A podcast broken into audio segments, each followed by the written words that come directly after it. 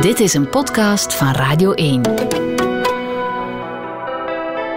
Twintigers, een briljante generatie. Met Cathy Lindekens. Hallo, ik ben Touba El Bassani. Ik ben heel emotioneel. En ik ben Farah. Hoe zou ik mezelf omschrijven? Um, in een woord zou ik zeggen uitbundig. Ik ben Hanan. Als ik mezelf zou omschrijven, zou ik zeggen dat ik heel sociaal ben. En dat ik uh, het heel belangrijk vind dat de mensen rondom mij hun eigen amuseren.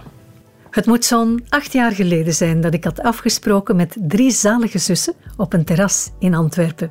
Ik was hen op het spoor gekomen via Facebook, waar ze een pagina hadden als Fashion Fabrice. Ze waren bij de eerste modebloggers in Vlaanderen. Hanan, Farah en Touba El Bastani namen me mee in de wereld van jonge modebloggers. En ze nemen me nog altijd mee in de verschillende werelden die ze exploreren.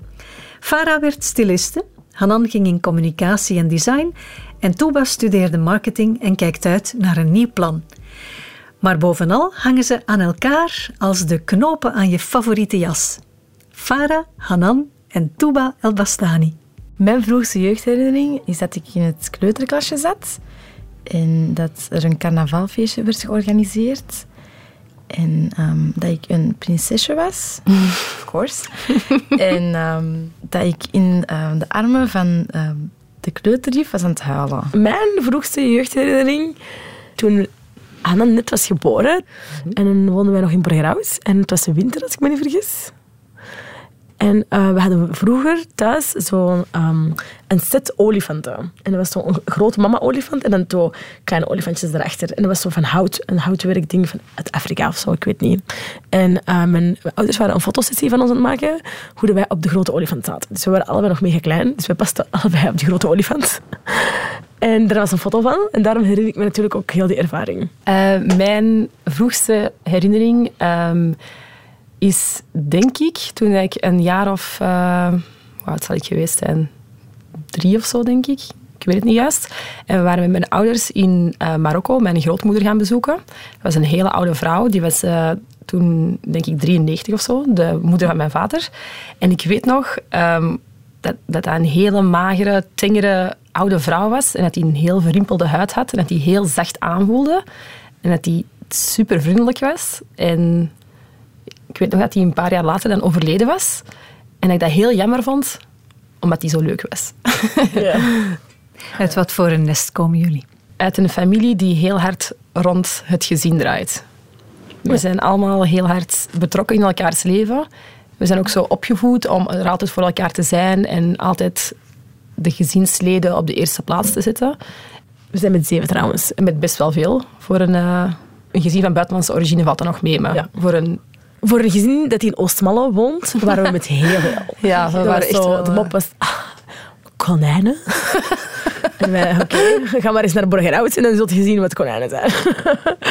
maar dus met vijf waren we. Vijf kinderen waren we en dan onze ouders. Maar ja. wel heel hechte familieband. Wie zijn jullie ouders? Mm. Mohamed en Zinab. Mijn vader is 72 nu. En mijn moeder is um, 55. Dat is een en, groot verschil. Mm -hmm. Ja.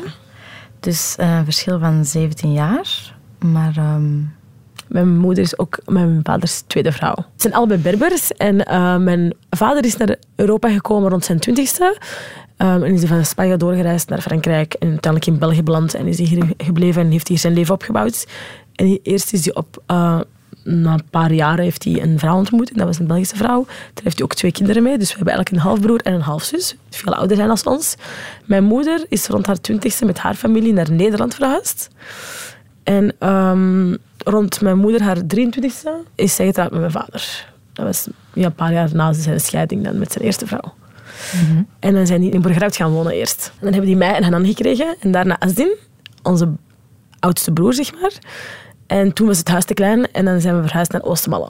Ik denk dat onze vader het beste te omschrijven is als iemand die heel intelligent is. Zo beeld ik mij die ook altijd in. Die weet over heel veel dingen heel veel. Die heeft ook altijd tijdens onze jeugdjaren echt heel hard op gehamerd dat we goede punten haalden op school. Dat is ook trouwens een van de redenen waarom dat we zijn verhuisd naar, van Borgerhout naar uh, Oostmalle. Omdat hij wou dat we naar betere scholen gingen, niet opgroeiden op het ja, op straat, zeg maar.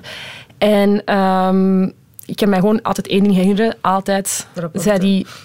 zo- zolang dat, jullie mogen doen wat jullie willen, zolang dat jullie maar thuiskomen met goede punten. Ja. En eh, ja, dat is nu ook wel iets dat ik sowieso ga meegeven, meegeven aan mijn eigen kinderen. Sowieso. Ik ook. Mijn moeder is echt de liefste persoon op aarde. Ja. Die, wilt, die zou niemand kwaad doen. Die, die eigenlijk alles wijs maakt ook, omdat ze zo lief is. En die moet altijd alles goed geloven en zo. En je kunt er altijd bij terecht. Die is echt Ja. zo, ja, zo'n heel zachtaardig persoon. Eigenlijk een beetje zoals Toeba. Ja, eigenlijk. Toeba gaat later sowieso mijn moeder worden. Welk soort opvoeding gaven zij jullie? Ehm, heel vrij eigenlijk, maar op sommige punten wel streng. Maar ze lieten ons wel eten vrij om, te, om met vrienden zijn met, wie- dat wij wouden. We mochten naar schoolfeestjes gaan. Later mochten we uitgaan. Qua religie was het thuis van, ja, oké, we zijn geboren moslim, maar eigenlijk geloof je wat je wilt. Ehm, zoek in wat je geïnteresseerd bent, maar je moet van ons niks.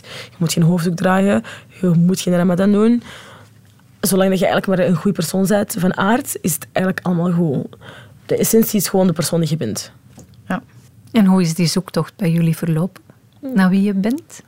Ik denk dat die zoektocht eigenlijk heel automatisch is verlopen. Omdat wij misschien ook niet de nood hadden om onszelf te vinden. Of, ja, als, ik, als ik spreek over mezelf, ik heb nooit de nood gehad om echt me- mezelf te ontdekken of zo. Ik had, ik had altijd wel het gevoel dat ik weet wie ik ben. Het enige misschien wel bij mij was zo toen ik ging studeren, dat ik niet goed wist wat ik wou, wat ik wou zoals heel veel van mijn vrienden. En dan begint je iets te studeren en uiteindelijk had ik door na een tijd van, mm, dit is het eigenlijk toch niet wat ik wil. Maar omdat we dan op waren in een familie waar het studie alles was, was dat helemaal niet evident om tegen je ouders te zeggen van, ik vind het eigenlijk helemaal niet leuk en ik wil eigenlijk iets anders studeren. Dus ik heb het gewoon gedaan omdat ik dat moest doen. Jarenlang. En dan was ik wel heel ongelukkig. En het was ook heel moeilijk voor mij om dan zo te zeggen, ja, hoe moest ik dat aanpakken thuis? Ik wist gewoon echt niet hoe ik dat moest doen en ik kon er ook niet echt bij iemand... Misschien kon ik dat wel, misschien kon ik dat wel vertellen, maar ik deed dat gewoon niet omdat ik hun ook niet echt wou teleurstellen of zo. En dan na een tijd heb ik gewoon zelf de keuze gemaakt van, kijk, ik word er gewoon niet blij van. Ik moet daar gewoon mee stoppen. En dan heb ik dat ook gedaan. En nu maakt dat ook helemaal niet meer uit. En ik bedoel, ik ben mijn eigen weg, ik heb mijn eigen weg gevonden en ik ben daarin succesvol. En dan appreciëren mijn ouders even goed. Het is niet alleen het is niet dat je een diploma moet hebben of dat je een advocaat moet zijn of een dokter moet zijn en dat je dan pas ehm, dat mijn ouders dan pas blij zouden zijn. Maar dat dacht ik altijd wel zo in het begin. Streng dus wat eh, leren betreft, los wat andere Sociaal, dingen ja. betreft. Eh, hoe zouden jullie die opvoeding kunnen omschrijven? Eh, niet zo traditioneel dan, denk ik. Vooruitstreven, baanbrekend. Ja, vooruitstrevend. Ik denk dat dat... Ja, misschien wel. Hoewel... Ja, hoor, want- ja misschien wel, ja. Eigenlijk is dat wel vooruitstrevend. Want, want wij werden constant vergeleken met ehm, familie van mijn... Dus mijn papa, die had verschillende broers hier ook in België. En die hadden ook allemaal families. En die gezinnen werden constant vergeleken. Door de familie dan. Hè. En onze ouders hebben ons altijd alles laten doen. En bijvoorbeeld, een stom voorbeeld, maar dan kwamen wij op offerfeest ehm, bij de oom of bij de onkel hè, thuis. En dan hadden wij allebei een t-shirtje aan met korte mouwen waar wij helemaal nog niet eens over hadden nagedacht. En mijn ouders ook helemaal niet. Die hadden, ons, die hadden gewoon gezegd, trek je mooie kleren aan en we gaan naar familie.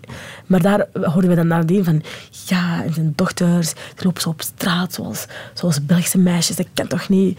Terwijl we waren, we waren 12 en 13 en we hebben er nog niet eens over nagedacht, over wat we aandeden.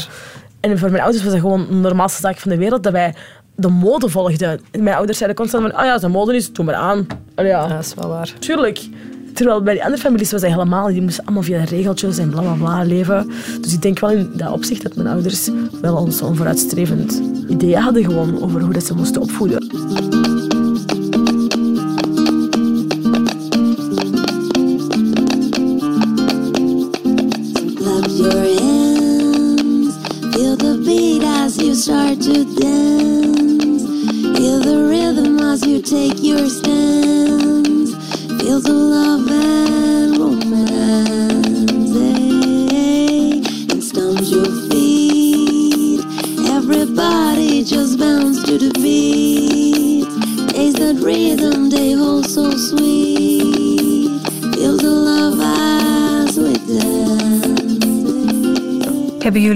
Periodes gehad dat je je afzette tegen je ouders, tegen het gezag dat ze hadden? Ja, eh, ik ben denk ik... eh, ja, ik denk dat iedereen daar wel kan zeggen dat ik de meest ehm, Rebel. re- rebelse ben van de familie. Ja, ik heb gewoon inderdaad altijd al een heel uitge- uitgesproken mening gehad.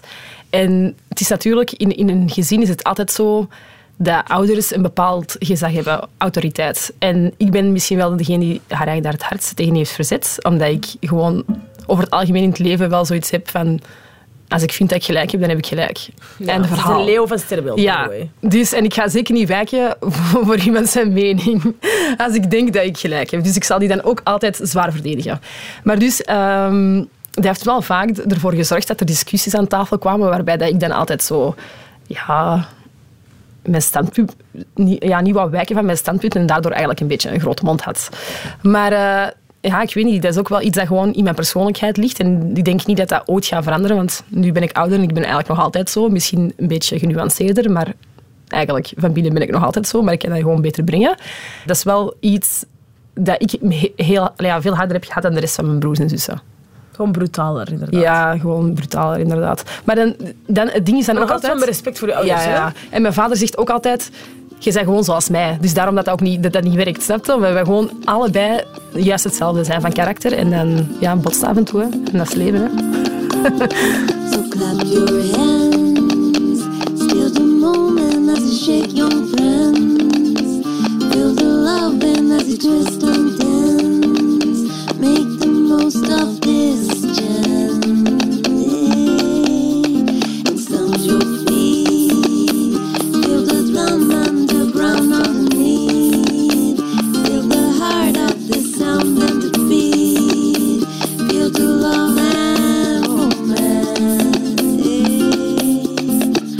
middelbare zie ik ook altijd als een van de leukste periodes uit mijn leven.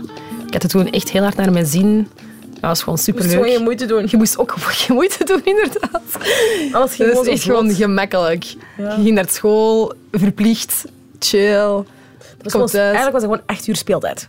Als ik terugdenk aan het middelbare, denk ik ook wel, ah ja, er brengt ook altijd een lach op mijn gezicht. En ik zeg ook ook altijd van, ik ben heel graag naar school geweest. Ik ben altijd kei blij dat ik ook zo naar die school ben geweest.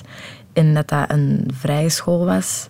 Zo zonder uniform en zo. Zodat je eigenlijk echt je eigen kon zijn. Wat ik wel altijd kei leuk vond. Ehm, bij mij ging het wel niet zo vlot. Dus ik heb eerst economie, ja, Latijn, dan economie. Dan faalde ik daarin, ben ik naar Humane gegaan. Maar ik ben wel blij dat ik die stap heb gezet en dat ik daarin ben verder gegaan. Want eigenlijk heeft die klas gewoon mijn middelbaar gemaakt, zeg maar. Mijn klasgenoten, mijn leerkrachten die ik had toen. Was er bij jullie thuis een, een verschil in opvoeding tussen de jongens en de meisjes? Bij mij wel. Wel hoor, jawel. Uiteindelijk, ik heb dat niet veel gevoeld, want ik ben de oudste natuurlijk. Dus dat, toen waren de jongens nog veel te klein ook, dus die mochten ook niet zoveel. En mijn, oude, mijn vader was zeker even streng tegen hun. Of misschien zelfs strenger, Strenger. voor hun. Sowieso strenger voor hun. Ja, ja, ja die was zeker wel. strenger voor hun. Voor ons was hij niet zo streng, want wij sowieso al eigenlijk niks mis deden. Maar eh, jongens waren wel zo stoute, stoute soms. Dus daar moest hij wel soms even aan, eh, aan de oren trekken. Maar voor verschil, ik denk misschien voor Toeba wel. Omdat jij tussen de twee jongens zit.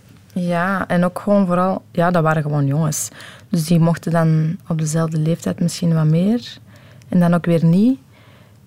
Maar ik was ook altijd heel braaf. Dus bij mij was dat gewoon, ah ja, als ik dan een vlieg kwaad deed, dan was dat wel zo van, ah, zij heeft dat gedaan. Oké, nee, maar dat maakt dat niet uit. Of zo. Ja! Oh Het komt my overal god. mee weg trouwens. Dat is echt erg. alles. Ah, dat is Toeba. Ja, laat maar dan. Ja, echt hè? Dat is- doesn't make sense. Echt, hè? Ah, Moest ik dat gedaan Dat is hebben? nu nog altijd trouwens. Met alles. Echt, hè? Toen, Over ze moet echt zo haar ogen zo open doen en dan iedereen, oké, ja, ça va. Dat doet hij trouwens bij iedereen, hè? Die doet dat ook bij mij. ik heb dat niet gedaan. En ik van, ja, Hen heeft dat sowieso gedaan. Ja, echt? Terwijl dat zij En dan boos worden op mij terwijl ik niks heb gedaan. Zij heeft dat dan Standaard. gedaan. Ja, dat is echt gemeen. Hoe komt dat? Omdat ze extreem emotioneel is. Ja, misschien. Ja, ik herinner me ook nog over laatst dat ehm, onze eerste kat die wij hebben gehad, Eh, tien, jaar, leven, ja, ja. eigenlijk heel ons leven, sinds ik me dat nog kan herinneren. Die was weggelopen van huis en is nooit meer teruggekomen. En eh, mijn vader was altijd van, nee, er niet over beginnen als Toeba erbij is, want anders gaat hij huilen. Dus gewoon zich zorgen maken over mij. En ik weet ook niet echt waarom dat, hoe dat, dat komt dat ik ermee wegkom, maar gewoon misschien omdat ik de jongste dochter ben en ik ben totaal niet uitgesproken. Ik zwijg liever dan dat ik iets zeg. En misschien daardoor, dat hij heeft zo het gevoel van, ah ja, ik moet haar beschermen, omdat zij dat zelf niet zo goed kan. Ja, ja inderdaad. Sowieso. Ik denk dat hij sowieso Oeh, denkt over de rest van, oh, die, die, zullen, die zullen het wel, allee, ja, daar moet ik mij geen zorgen over maken. Bij mij juist extra dan. Maar ik denk dat we allemaal wel een beetje overprotective zijn over u, hoor. Wat is het, het negatieve aan overbeschermd worden door eh, zo twee Vooral- heerlijke zussen? En, ja, mijn de zussen niet echt. Het zijn vooral mijn broers dan. En dan is het zo, als het gaat over vriendjes of zo. Als ik dan een vriendje heb, dan durf ik dat niet echt te zeggen tegen mijn broer, omdat hij dan direct zo is. En ja, en wie is dat? Er was zo'n incident van dat ze verliefd was, was op iemand en ze heeft dat dan tegen onze broers verteld. En die ene maakte eigenlijk niet uit, maar de andere was dan zo van... Oké, ja, eh, wie is hij? En er was een hele ondervraging. En uiteindelijk, na een maand, was, zij, was die jongen al beu. En was ze van, ja, girl, je moet ook niet beginnen vertellen als je niet serieus bent met die jongen. Want dan maakt die, die broer geïrriteerd voor geen reden. Dus ja, les dan mee dan. Dus nu deze keer moet ze eerst, eerst een aantal maanden wachten, zodat je zeker bent dat je die jongen niet beu wordt. Want zo is het ook wel. Die kan niet zo beu worden na een maand en zo, ja, dat is het toch niet. Dus dan gewoon wachten en dan eh, de bomb droppen. Een van jullie, Farah of Hanan, ik weet het niet meer, heeft dat gedaan. Hè? Een jaar gewacht of zo voordat je gezegd had dat je een, een, een Vlaamse vriend eh, had. volgens mij zeven jaar gewacht of zo. Acht jaar of zo, ja. Om dat aan de ouders te vertellen, hè, niet aan de broers hè, of zussen. Ja, zussen ja, nee. wisten het. Iedereen Ja, wist al- iedereen wist al lang. Ja, want dat is, het ook, dat is het ook wel. We kunnen heel goed geheimen onderling behouden. Zo. tegen onze onze ouders. Want ja, weet je, dat moet dan ook weer wel. Dus eh, iedereen wist dat natuurlijk al jaren en dag. En maar ehm, na een tijd, dat was dan ook heel banaal gebeurd. Want mijn ouders hadden natuurlijk al kelling door. Dus op een dag zaten we zo met z'n drieën in de auto. Ik en mijn mama en mijn papa. En die zo, zeg eh, Farah, heb jij een vriendje eigenlijk? En ik dacht zo, hmm, misschien is dit het moment. Oftewel ga ik liegen en dan ga ik ermee door met de stiekem gedoe. Oftewel ik het gewoon en ze zullen wel zien wat er gebeurt. Dus ik heb gewoon gezegd ja, inderdaad. En dan zei hij van ja, is dat toevallig jij? En die had gewoon geraden wie dat, dat was. Dus en ja, dan dacht ik ja, oké, dan is het hek van hem. hè. En dan heb je gezegd van ja, oké, nodig die maar eens een keer uit. Dus dat was dan ook weer de reactie dat ik niet verwachtte na zoveel jaar. Maar die waren er super chill mee. En eh, ja, nu eh, weten die wie dat is. Die komt bij ons thuis. Ouders zijn daar slimmer in dan je Ja. denkt. Hè? Ja, dat is wel waar. Je denkt ook altijd dat die veel extremer gaan reageren, denk ik. Als je thuiskomt met een Marokkaan die dezelfde achtergrond heeft, dezelfde cultuur, zeg maar, is het voor hun misschien ook makkelijker om er echt een connectie mee te maken. Denk ik. Ik weet het niet goed, maar ik, ik kan mij dat wel zo inbeelden dat dat zo zou zijn. Want als je nu thuiskomt met, met een Belgische jongen, bijvoorbeeld in mijn geval, ja, tuurlijk kan hij die niet ja, op een andere manier bekijken of zo. Die zal, die zal wel welkom zijn, zolang dat ik maar gelukkig ben. Maar het is voor hen misschien makkelijker om raakvlakken te vinden. Het enige probleem zou misschien kunnen zijn dat mijn moeder niet zo goed Nederlands spreekt. Dus dat die elkaar niet zo goed kunnen verstaan. Maar ehm, mijn vriend spreekt Spaans. En in zijn cultuur is dat ook zo mega uitbundig. En met de handen spreken, met de voeten spreken. Dus dat komt altijd wel goed. Uiteindelijk is het gewoon zo, er wordt wat vertaald. Of er wordt wat... Je verstaat ook de helft wel wat hij zegt. Twintigers. Een briljante generatie.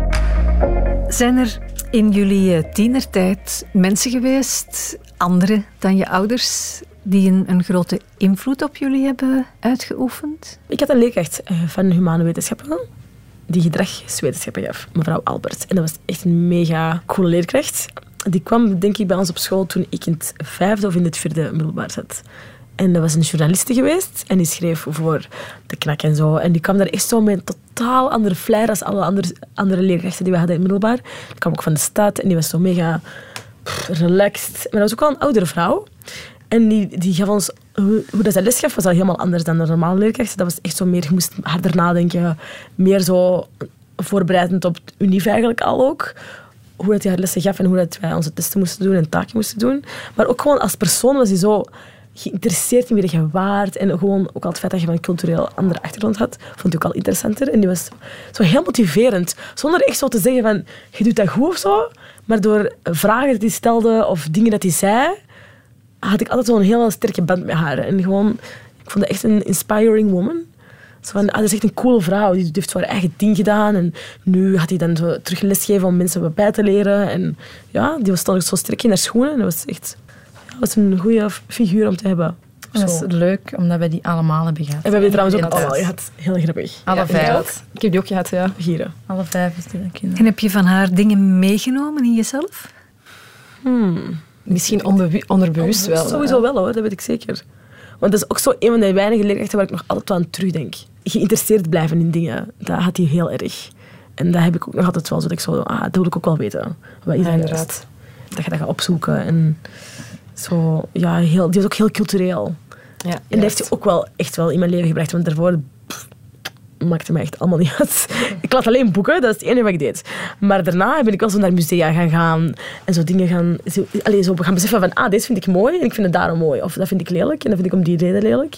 En dan zo, ja, meer daarover beginnen nadenken. Dus ja, heeft me wel wat dingen bijgeleerd. Misschien heeft ze wel een zaadje gelegd voor de stilisten van later dan. Ja, sowieso in middelbaar is dat sowieso wel ergens, die zaadjes zijn zo in mijn hoofd gekomen. Want ik herinner me nog dat wij zo'n gesprek hadden van, en wat wilt jij later worden? En ik eh, zei altijd, ik wil advocaat worden. Want ik dacht ik dat wou worden. Tot ik dan begon te studeren en dacht van, "Eh, toch niet zo mijn ding. maar zo, ook al, dat creatieve was zo niet echt, allee, dat was er altijd wel, dat was wel in mij, maar iedereen zei wel altijd van, maar jij gaat sowieso iets in de mode doen. Dus onbewust was dat sowieso van die, van die prikkels aan het geven in mijn hoofd. Dus ehm, denk ik wel dat dat, dat dat ermee te maken heeft gehad. Dat hij zo, dat ook wel steunde. Dat was ook wel zoiets typisch van bij ons thuis. Zo creatieve beroepen, daar valt niet genoeg geld mee te verdienen. heb je geen zekerheid in je leven. Dus die worden ook niet gestimuleerd. Dus ik had ook nooit kunnen zeggen thuis van hé, hey, ik kon naar de modeacademie gaan in Antwerpen. Dat had nooit gebeurd. Nee, Dus ja, ik heb er zelfs niet eens over nagedacht om dat, om dat te doen. Ook niet, omdat dat gewoon zo... Dat ging niet gebeuren Nee, inderdaad. Iemand zoals zij, die leerkracht dan, dat was wel iemand die dat keihard stimuleerde. Van, zoek wat je interesseert en ga daar iets mee doen. Je zei, ze was eh, geïnteresseerd in onze Marokkaanse cultuur. Nu, veel jongeren van jullie leeftijd worstelen met die twee werelden, die Vlaamse en die Marokkaanse cultuur. Ik heb zo het gevoel dat dat bij jullie niet het geval is. Of toch? Nee. Eigenlijk helemaal niet. Ik denk er ook gewoon niet zo echt over na of zo. Allee, ik kom er ook niet mee in aanraking dat ik erover hoef na te denken van ah ja, ik ben anders dan de rest. Want eigenlijk is dat al heel verkeerd, vind ik. Dat is eigenlijk, dan is er echt een probleem als je over je eigen denkt van ik ben anders dan de rest. Dus ehm, hoewel dat ik mij dat ook wel kan inbeelden dat, dat als je een andere opvoeding hebt gehad of in een andere omgeving eh, bent opgegroeid, Of leeft of werkt. ja, Dat dat wel, en of er je er anders uitziet, dat heeft ook wel er veel mee te maken, denk ik. Als je gewoon een hoofddoek aan hebt, dan zit je, profileert je je sowieso als moslima. Bij ons, mensen kunnen denken dat wij misschien van Zuid-Amerika komen of van weet ik veel ja, waar. inderdaad, zwaar. Dus dat heeft er ook al wel veel mee te maken. Maar ik heb nooit te maken gehad met discriminatie. Dus. En ik zie, bezie mezelf ook niet se als Belgische of als Marokkaanse. Ik zie mezelf gewoon als wie dat ik ben. Ik ben Farah. Ik doe dit. ehm dit zie ik graag. Dit eet ik graag. Dat ben ik. Wat maakt het allemaal uit? Je bent toch gewoon Cathy en ik ben Farah. Kom je overeen of niet? Klaar. Andere mensen hebben er misschien veel meer mee te maken dan ons. Dus daarom dat we er ook niet echt mee bezig zijn. Ik kan mij inbeelden dat... Ja, zoals het voorbeeld van een Marokkaanse vrouw met een hoofddoek, dat zij wel echt elke dag in aanraking komt met persoonlijke aanvallen of, eh, of, of racisme. Dus dat is nog anders. Jij werkt in de horeca in Osmalle. Heb je daar dan niet een andere ervaring mee? Ik heb wel al zo incidenten gehad. Nu Oh. niet ehm, extreme vormen, maar ik weet dan nog dat ik, ehm, dat ik gewoon rustig was aan het werken. Ja, Serveuse. ja serveus of bartender. En ehm, dat er een groep was van zeven mensen of zo. En ehm, een van hun was eigenlijk een vaste klant. Rond de 50. En ehm, er was dus net een bomaanslag geweest. Een van de eerste hier in België. Dus ik denk dat het net nieuws op was geweest. En dat hij dat opnieuw hoorde en dat hij dan op de grond ging zitten. En dan opeens zo, ah ja, Allahu Akbar en dit en dat. En ik was, ik, ik was in shock en ik stond daar en ik stond zo te kijken en, en ik ben gewoon naar achter moeten gaan. En ik moet ik kalmeren. Ik heb zelfs echt even moeten huilen. En, en die van voor zo, ah ja, ga het, ga het. En ik was gewoon zo van, Hoe ken dat? ja, dat kan toch niet? En dan denk ik van... Bij mij was het de eerste keer dat ik zoiets meemaakte en ik was al helemaal in shock. Laat staan als je dat dagdagelijks meemaakt. En ik weet ook nog dat ehm, mijn broer, Asdin, mijn oudste broer, dat hij ook toen hij 16 was voor de eerste keer ging werken in Westmalle in een ehm taverne daar. Alle positieve dingen van de Kempen. En ehm, daar komen heel veel oudere mensen. En dat ehm, die mensen daar vroeger gewoon niet tegen durfden te praten.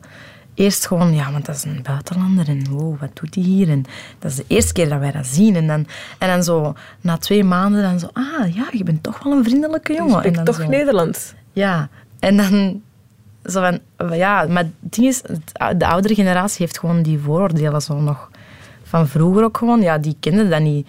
Antwerpen is de grote stad, Oostmalle is gewoon zo ja, veilig en, en ons, ons dorp en wij kennen hier iedereen. En als er dan opeens zo'n binnendringer komt. En ja, ik denk dat hij daar meer... allee, ja, Sowieso dat onze broers er heel veel meer verhalen over zouden kunnen vertellen. Als jongen zijnde en als bru- ja, bruine jongen zijnde is dat zeker het geval. Die incidenten die ik van mijn broers al heb gehoord, zijn echt schandalig. Maar voor ons valt dat echt heel goed mee. Ja, dat is waar. en op school was dat ook nooit echt Op een school was dat, was dat nu eigenlijk niet. Voor de jongens Ja, misschien Voor de jongens dan wel, weer wel. Ja. Ja, dat is waar. maar voor de meisjes totaal niet. Twintigers. Jullie generatie is eh, opgegroeid met eh, aan de ene kant de ongekende mogelijkheden van het internet.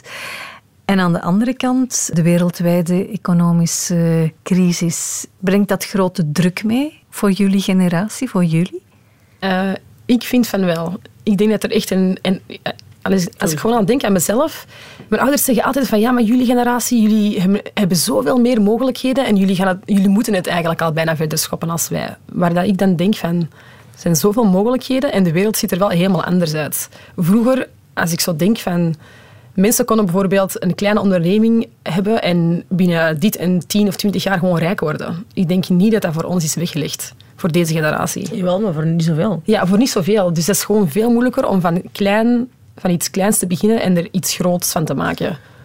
Denk ik ik. weet niet of dat waar is. Ik denk dat je heel veel... Ja, nee. Je krijgt veel kansen, dat wel. Maar volgens mij is het niet zo gemakkelijk om die kansen echt... Om er echt iets van te maken. Alles staat online, dus je kunt je informeren over alles. Je kunt alles zelf leren. Je kunt de mensen zoeken die je kunnen helpen. En als je een goed idee hebt, moet je dat gewoon proberen. Maar gaat dat lukken? Gaat dat niet lukken? Dat weet je nooit. Dat, had je vroeger ook, dat wist je vroeger ook niet, uiteindelijk. Of dat je zaak zou slagen of niet, dat moest je nog Nee, drie nee, jaar dat. En zien of dat lukt na drie jaar. En nu kan dat soms binnen een maand. Je hebt een geniaal idee en mensen zijn rijk. hè. Ja, dat kan, maar dat is niet bij iedereen. Nee, maar dat kan wel. Dat kon vroeger niet. Mensen zijn, zijn rijk geworden met een app te verzinnen Ja, waar filters waar. in staan en dat heet Snapchat en die zijn nu biljonair. Bij wijze van spreken. Ja, dat is Dat is zo'n stom idee en hebben misschien twee mensen verzonnen en die zijn er misschien in zo'n korte periode ook superrijk mee geworden. Dat had vroeger nooit gekund. Nee, dat is waar. Oké, Dus dat gaat nu wel. Dus ik denk dat je gewoon moet zoeken naar hoe dat je in die economie moet bewegen. En dat is niet voor iedereen even makkelijk. Aan de andere kant zijn er heel veel mensen die met het diploma dat ze hebben niet aan de bak kunnen en die Ja. een, een job moeten gaan doen die lager, van een lager niveau Ja, dat is is dan het diploma dat, Dat is ze hebben. echt verschrikkelijk, zoals Ja, iedereen bijna. Ik heb zelf een bachelordiploma, maar ik wou absoluut geen masterdiploma gaan halen. Mijn reden daarvoor was omdat ik denk dat ervaring veel belangrijker is dan een extra diploma, omdat iedereen een extra diploma heeft tegenwoordig. Dat is waar. Iedereen van onze generatie heeft de mogelijkheid gekregen, ook gewoon van zijn ouders. En gewoon, Het was ook gewoon mogelijk, zelfs van, als dat niet van je ouders was, dan via de staat, om hoog opgeleid te geraken. Maar het probleem is wel dat als je op de arbeidsmarkt eh, terechtkomt, dat ze van je verwachten dat je ervaring hebt, die je nooit hebt kunnen opdoen, want je hebt gestudeerd tot je 25ste. En eigenlijk... En je hebt een masterdiploma, dus ze moeten je meer betalen. Ik denk dat mensen daar niet goed genoeg ook in gegidst worden.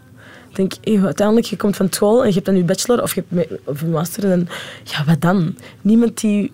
Ja, eerlijk gezegd, er zijn echt heel veel van dat, dat ik dat, gewoon achter de computer zaten en van ja, oké, waar ga ik nu solliciteren? Bij wie en hoe? En wat moet ik daarin zetten? Moet ik een sollicitatie, motivatiebrief schrijven? Moet ik dat niet? Moet ik gewoon mijn cv sturen? Ehm, naar wie moet ik mailen? zoek het maar uit. Hè. Het is zo'n grote pool van informatie. En ja, zo, begin maar te zoeken. En sommige mensen zijn er heel goed in. Sommige mensen kunnen ook twee jaar lang solliciteren. En je hebt anderen die zijn, na drie maanden zeggen... Oké, weet je, dan ga ik maar daar werken. Want ja, daar willen ze me wel. en zo kun je dan wel uiteindelijk vijf jaar verder zitten... nog steeds op dezelfde job die je eigenlijk helemaal niet graag doet. Maar ja, dat heeft ook te veel, veel te maken met je persoonlijkheid. Hè. Of dat je beslissingen neemt en die dan dat je dat dan volhoudt voor, voor vijf jaar of zes jaar of voor tien jaar of voor altijd. Of dat je zegt na een jaar van, pff, misschien moet ik het gewoon iets nieuws proberen. En Ja. entrepreneur worden, zelf een gewoon- zaakje beginnen. Ja, ik weet niet. Nee, of iets anders. Misschien dat je mensen ontmoet die je iets van, van talent laten zien dat je zelf niet beseft bij je eigen of zo. En ik denk misschien ook gewoon dat het belangrijk is om altijd te blijven studeren. Ja, maar er is zijn toch heel veel mensen die zoiets hebben van ja, ik heb nu gestudeerd en that's it. En ik ga niet nog moeten doen om bijvoorbeeld bij mij een extra cursus, eh, ik weet niet, eh, videomontage of zo. Dat zou iets zijn dat voor mij nu wel interessant zou zijn. Of ik weet niet, webdesign of zo. ja, dat moet er dan ook wel in geïnteresseerd zijn om dat te doen. Maar ik denk dat bij heel veel jobs je aangenomen wordt omdat je iets extra te bieden hebt. Want iedereen heeft een standaard diploma. ze je aan, waarom zouden ze je anders aannemen als je niks wel, ja, extra zet voor het bedrijf? Ik heb, ik heb wel zo het gevoel dat jullie generatie zichzelf ook meer tijd geeft om dat proces te gaan. Ja, een sabbatical bijvoorbeeld. Ik hoor dat heel veel nu bij, bij jonge mensen. Is dat omdat jullie ouders er langer zijn voor jullie? Dat je langer een vangnet hebt? Dat je die mogelijkheid hebt? Of, of hoe, wat speelt daar? Ik denk wel dat dat ehm, vooral de ouders is. Want ehm, ik kreeg op mijn werk overlaatst te horen... Mijn baas, ehm, zijn moeder werkt er soms ook nog. En die was ook aan het vertellen van... Ja, en bij mij, vroeger, mijn kinderen, dat ging niet zo. En op sabbatjaar, nee. En je ging studeren. En als je één buis had, dan stopte al. Dan ga je maar werken. en nu is dat totaal niet meer zo. Want mijn baas zou daar totaal niet zo over denken. Die zou zijn kind vrijlaten. Die zou ook gewoon zeggen van... Ja, studeer wat je wilt. Als je nog een sabbatjaar wilt nemen, doe maar. Dus ik denk ook gewoon dat dat... Ja, de oudere generatie denkt daar ook natuurlijk nog anders over. Die denken gewoon direct, ah ja, je moet werk hebben. Je moet direct een huis hebben. Je moet direct... Huisje, tuintje, boompje, denken die gewoon nog steeds. En ik denk dat dat nu wel gewoon niet meer zo is. Ik denk dat onze ouders gewoon nog denken van, ja, oké, doe wat je graag doet. Als je daar wat langer tijd voor nodig hebt om dat te vinden, ja, dan zit, is dat zo. En dan, De maatschappij is ook wel een beetje anders. hè. Je Ja. hebt gewoon veel meer middelen en, en Ook. kansen. Vroeger was dat niet. Als je, als, als je twee kinderen had en er ging één al niet werken, dan was er ook al de helft minder brood op tafel. Dus dit snap ik wel dat de ouders zeggen van kijk, maak een keuze. Of je gaat studeren en je studeert goed, oftewel gaat je werken. En je ging niet werken, dan is, dat, kijk, ik kan me wel voorstellen dat dat gewoon niet ging. Terwijl nu, ja, we hebben een zorgstaat. Hè. Er wordt voor ons gezorgd. Je kunt weggaan voor een jaar of een half jaar. Of je kunt een beurs aanvragen en studeren of niet studeren. Naar Dus het ja, is buitenland gaan is ook minder ver dan dat het Ja, vroeger voilà, was. inderdaad. De, de grenzen zijn open. We weten wat er, wat er in Frankrijk gebeurt. We weten wat er in Spanje gebeurt. Vroeger wist je dat niet. Dus waarom zou je dan je kind zo ver laten gaan? Ik denk ook met de komst van het internet alles zo... Dat de wereld ook gewoon veel kleiner is. Vroeger inderdaad, huisje, tuintje, boompje, je eigen dorp en misschien de stad erbij. Dan, dan was het echt al een avonturier waarschijnlijk. Ja. Ik weet dat niet. Ik heb zo misschien dat idee van oude mensen dat die zo... eh, maar dat, dat is waarschijnlijk niet. Maar nu, ja... ehm, je krijgt gewoon invloeden van overal. En dan krijg, krijg je zelf ook goesting om, eh, om weg te gaan. Als dat kan, waarom kan ik het dan niet? ja. En het eerste wat je ervoor moet doen, zelfs als je niet van thuis uit de middelen hebt om het te doen, dan ga, ga je werken en dan doe je het eh, zelf. hè. Kan ik het dan samenvatten met dat eh, globalisering voor jongeren vooral inspirerend is? Voor oudere mensen vaak Angst. beangstigend, ja? Ik denk het wel, ja. Ik denk het ook. Twintigers.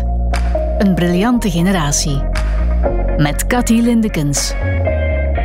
Mijn jonge vriendinnen Hanan, Touba en Farah staan net als veel generatiegenoten ongecompliceerd in het leven.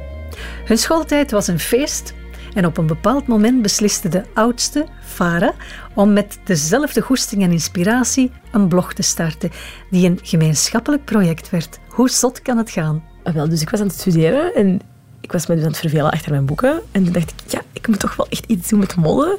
En dat was in de periode begin 2005 of zo, zal ik zeggen. En de bloggers begonnen zo op te komen. En we hadden toen in België misschien twee bloggers, bij wijze van spreken. Er waren er heel weinig. Maar we keken echt op naar een paar ehm, buitenlandse bloggers uit Nederland en uit Italië voornamelijk. En wat deden die eigenlijk? Die hadden dus een website, of een blogspot was dat dan, dat je ook gratis kon maken. En dan zetten die er gewoon hun outfits op, die trokken foto's, schreven artikeltjes. En dan dacht ik, ja, dan kunnen wij toch ook wel. Dus ik dacht, ja, we gaan gewoon een camera kopen. En dan hadden we zo gespaard voor een cameraatje. En dan trokken wij gewoon zelf onze foto's in de tuin. En dan gingen wij daar zo artikeltjes bij schrijven. We zetten dat gewoon online. En we hadden ook een Facebookpagina gemaakt. We hadden het eraan gekoppeld. We hadden uitgezocht hoe we dat moesten linken aan e-mail. En, zelf zo allemaal maken. Ik heb er echt heel lang mee bezig geweest. En uiteindelijk ehm, was het ook nog wel iets cools, omdat we dus zussen waren. En we waren ook nog iets buitenlands. Dus dat was extra leuk. Dus we werden wel ook opgepikt door mensen. Ook ehm, door mensen van radio, van tv en ook gewoon door PR-bureaus. Die begonnen uitnodigingen te krijgen voor events, voor zo hun merken te leren kennen en zo. Dus wij, ik vond dat super fijn. Dat was echt iets wat ik nooit, wat ik nooit had kunnen voorstellen dat zou kunnen gebeuren. Voor onze omgeving was ook van, wow, wat doen jullie? Dat is super cool. En jullie worden uitgenodigd en jullie krijgen gratis spullen. Wow, echt super nice. Dus ehm, toen besefte ik ook van, oké, dat bestaat. Dus er, er is kans om in te werken. Je kunt PR gaan studeren. Terwijl ik heb nog nooit over nagedacht dat je zelfs PR kon gaan studeren. Of dat je stilisme kon studeren of zo van die dingen. En dan na een paar jaar kwam zij erbij. Dan hebben we dat met drie gedaan. Dat was, dan, was eigenlijk nog leuker, want dan konden we samen naar events gaan, samen foto's van elkaar nemen. En ehm, na een tijd had ik het ook wel gezien daarmee.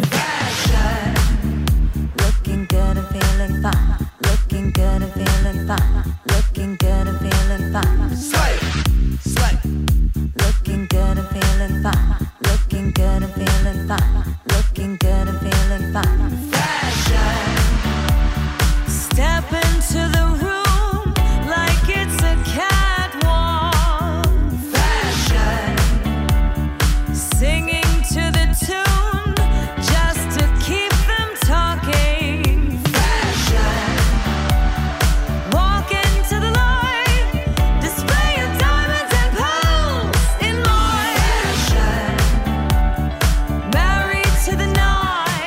Vijf jaar later had ik zoiets van, oké, ik ben er klaar mee.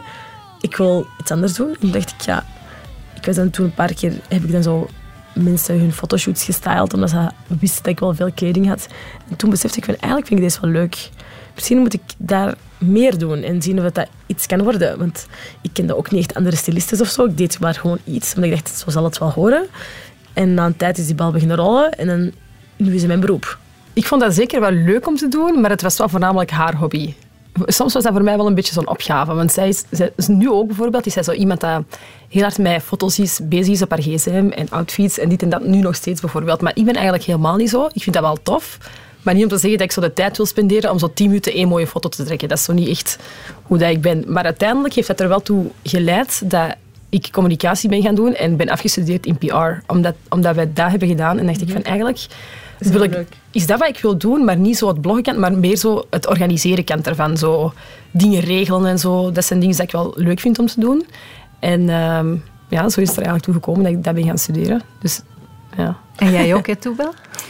Ik vond dat gewoon altijd heel leuk, omdat ik mijn twee oudere zussen altijd foto's zag trekken en met mooie kleren weg, ging- weg zag gaan. En voor mij was dat ook gewoon op mijn 16 jaar ben ik erbij gekomen. En ehm, ja, dat was vooral ik en Farah soms en zo Hanan zo wat. Heel af en toe. Ja, niet veel later zijn we er ook mee gestopt, omdat we eigenlijk alle drie weinig tijd hadden daarvoor. Wie heeft de naam Fashion Fabrice gevonden? Wij twee, hè?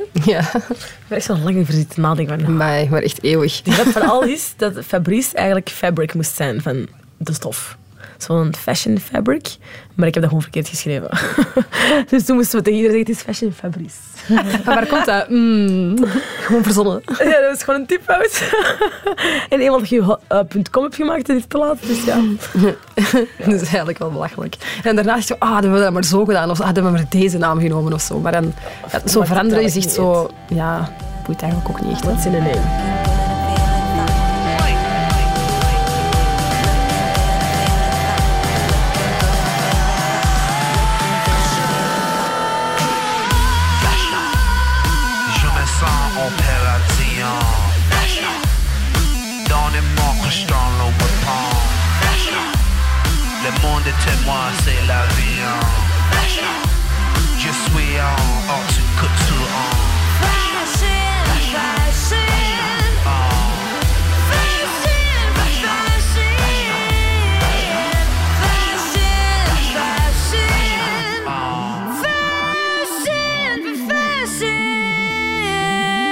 Jij bent nu styliste van beroep en je hebt eh, voor het eh, Songfestival Blanche mogen stylen. Het is een superleuke ervaring om zo voor zo'n groot event iets te mogen doen.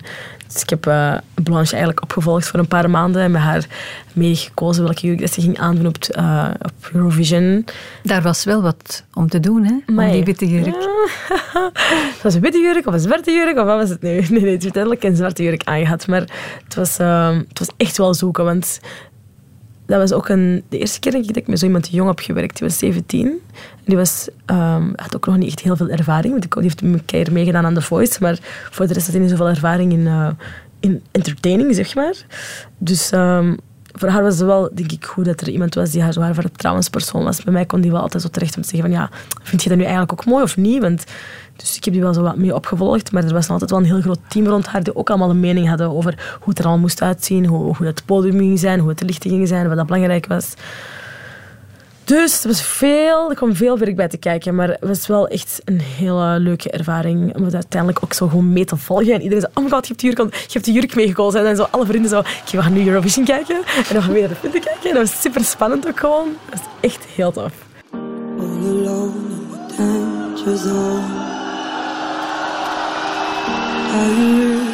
take my hand? All alone flame of doubt. Are we going to lose it all? En de mediastorm rond de witte jurk, hoe heb je die beleefd? Ehm, ik heb echt... Ik heb zitten nadenken. We hadden mij gebeld van, van Gilde Gast van ja, Farah, ehm wil je komen praten over de jurk van Blanche? Want eh, ja, ze is van jurk veranderd. En eh, ik dacht, ja, hoe ga ik dat hier diplomatisch oplossen? Ik kon niet zeggen wat er eigenlijk was of zo. Ik moest het gewoon diplomatisch oplossen. En ik heb keihard zitten nadenken, want ik ben wel zo'n flap uit, die meestal niet nadenkt voordat ze iets zegt. Dus ik heb toen echt een hele namiddag zitten denken van oké, hoe ga ik dat oplossen? Wat ga ik juist zeggen? Hoe ga ik dat juist mooi verwoorden?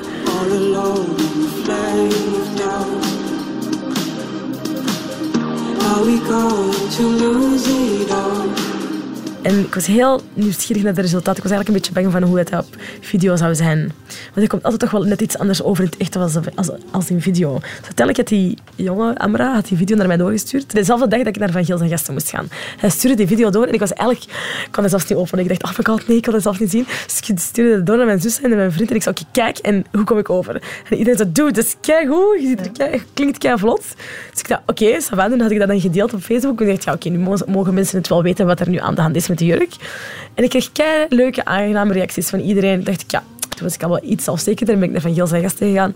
Heb ik het allemaal netjes uitgelegd zoals ik dacht dat ik het moest uitleggen. En ja, ik was kei blij. Ja, ik weet nog dat jij mij toen had gestuurd van... Oh my god, Van Giel zijn gasten wil je niet meegaan en zo. Ik wil niet alleen gaan. Maar uiteindelijk ben ik dus toch gekomen in mijn eentje. En ik heb het gedaan.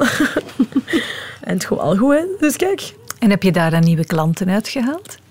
Ja, eigenlijk wel. Ik weet niet of ik daar echt rechtstreeks nieuwe klanten van heb gehaald, maar misschien ook wel. Ik denk dat veel mensen mijn naam gewoon vaker hoorden en misschien ja, aan mij dachten dan. Snap je? Als dan denken van, ah, ik heb een fotoshoot met die klant, misschien moeten we Farah vragen.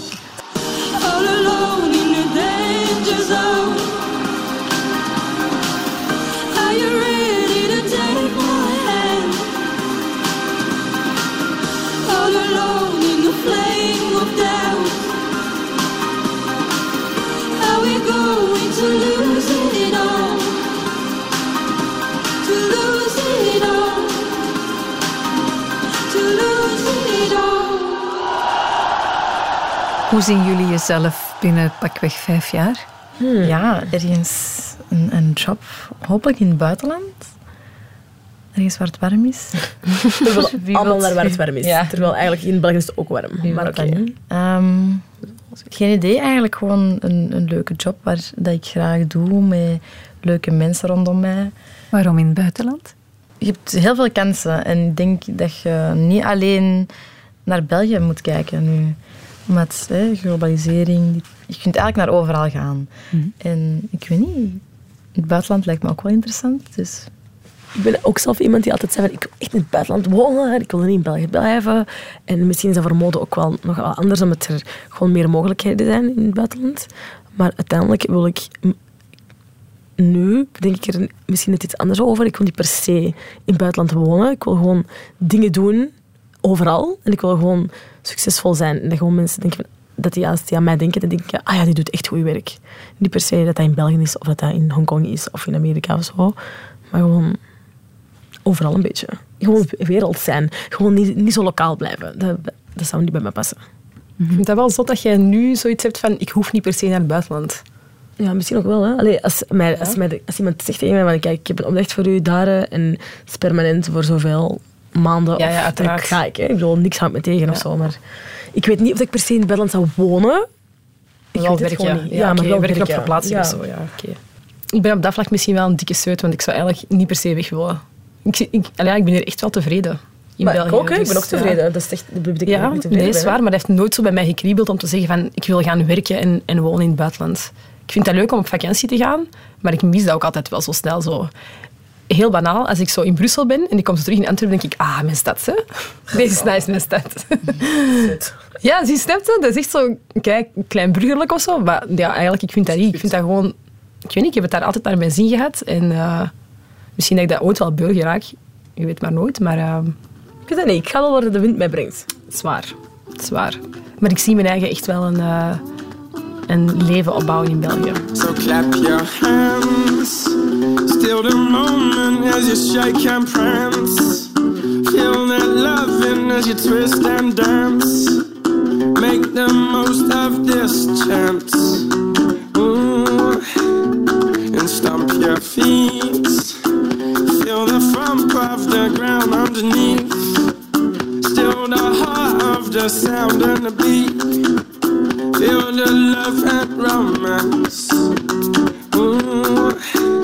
Zouden jullie zonder elkaar kunnen? Mij echt niet. Moeilijke zaak. Nee, echt niet. Absoluut niet. Vroeger, ik, ja, die waren dan opeens uit het huis en ik had niemand meer. En ik zat daar met die twee jongens en ik wist niet hoe ik dat moest handelen. En dan was ik altijd van, ah, waar zijn jullie? Ja. Dat is wel sad. Ja, vroeger vond ik dat echt heel erg. Zo, die heel ik- innige band is soms dus ook negatief, want ja, dan krijg je zoiets van, jullie hebben mij verlaten. Terwijl we hebben die niet verlaten, we zijn gewoon ouder geworden, we gingen gewoon alleen wonen. Maar snap je? Dat is zo... Zij heeft ons dat echt wel kwalijk genomen. Ja. Van, ja, jullie hebben me echt in de steek gelaten en zo. Ben zo echt oh my god. toen ik 16 was. Ja, maar toen was ze ook 16, dus ja. Ja. Emotionele tubes, dan... Geen van jullie drie zei, ik wil kinderen. Ah jawel, ik wil dat wel. Maar ik wil Ja. eerst trouwen en ik wou, ik wou niet de persoon zijn die zei, ik wil eerst trouwen. Dus ja. maar ik wil wel kinderen. En ook trouwen. Ja, ik ook. Maar ja, ik ben 25, dus ik denk nog niet direct aan kinderen. Ik wil er sowieso pas als ik eh, ja, over de 30 ben. Ik zeg altijd binnen 10 jaar, dan denk ik van, oeh, 35 is misschien wel oud. Maar ik kan mij ook niet inbeelden dat ik binnen 5 jaar al kinderen heb, hoor. Echt niet. Je weet dat nooit. Je weet dat nooit, hè. Maar ik zie mijn eigen nog niet eh beginnen nu nog niet hoor, maar ehm, sowieso ook kinderen. En ook een groot gezin. Ah, ja, niet, Ja. niet super groot, maar we zijn. We Als ik zou kunnen, zou ik wel een groot gezin willen. Ik wil er minimaal drie. Ja, ik ook. Eigenlijk liefst vier. Is er nog een, een grote droom die jullie hebben? Ik dacht wel altijd van, het zou kei leuk zijn als ik later gewoon iets met mijn zussen zou doen van werk. inderdaad. Zo alle drie. Zo cute. Alle drie tegen, ah, ja, samen. Ik weet niet. Ja, Dat zou echt wel de dream zijn. Ja, dat wel waar. Maar ik Dat denk zou er ook echt al heel lang over na. hè. Zo van, misschien moeten we gewoon samen iets doen. En we hebben ook allemaal wel zo iets in de ja, mode en dan marketing, communicatie. Ja, Misschien hebben we wel eigenlijk staat we goed bij elkaar aan. is waar. Dus ik, en het is zelfs niet eens bij mijn zussen. Het is gewoon bij onze familie. Het is gewoon ja. El Bastane Imperium. Dat. De nieuwe Kardashians. Nee. maar gewoon met z'n drie is altijd leuk. En met z'n vijf is het nog leuker. Ja. Dus uiteindelijk... Ik zie ons ook gewoon zo later... Ik kan me dat helemaal voorstellen dat we wel later in de zomer die grote familiefeesten gaan geven waar duizend kinderen rondlopen. Ja. Keiveel eten is. En dan zo... Ja, wij zo met z'n allen chillen. Dat is eigenlijk echt de dream. Zo, Ah, wel. hoe dat we er later gaan uitzien als we 40 zijn. Ja. Ik kan zo de waas van geluk zo al over de foto. Zo. Dit was Twintigers, een podcast van Radio 1. Ontdek nog meer podcasts van Radio 1 in onze app en op radio1.be.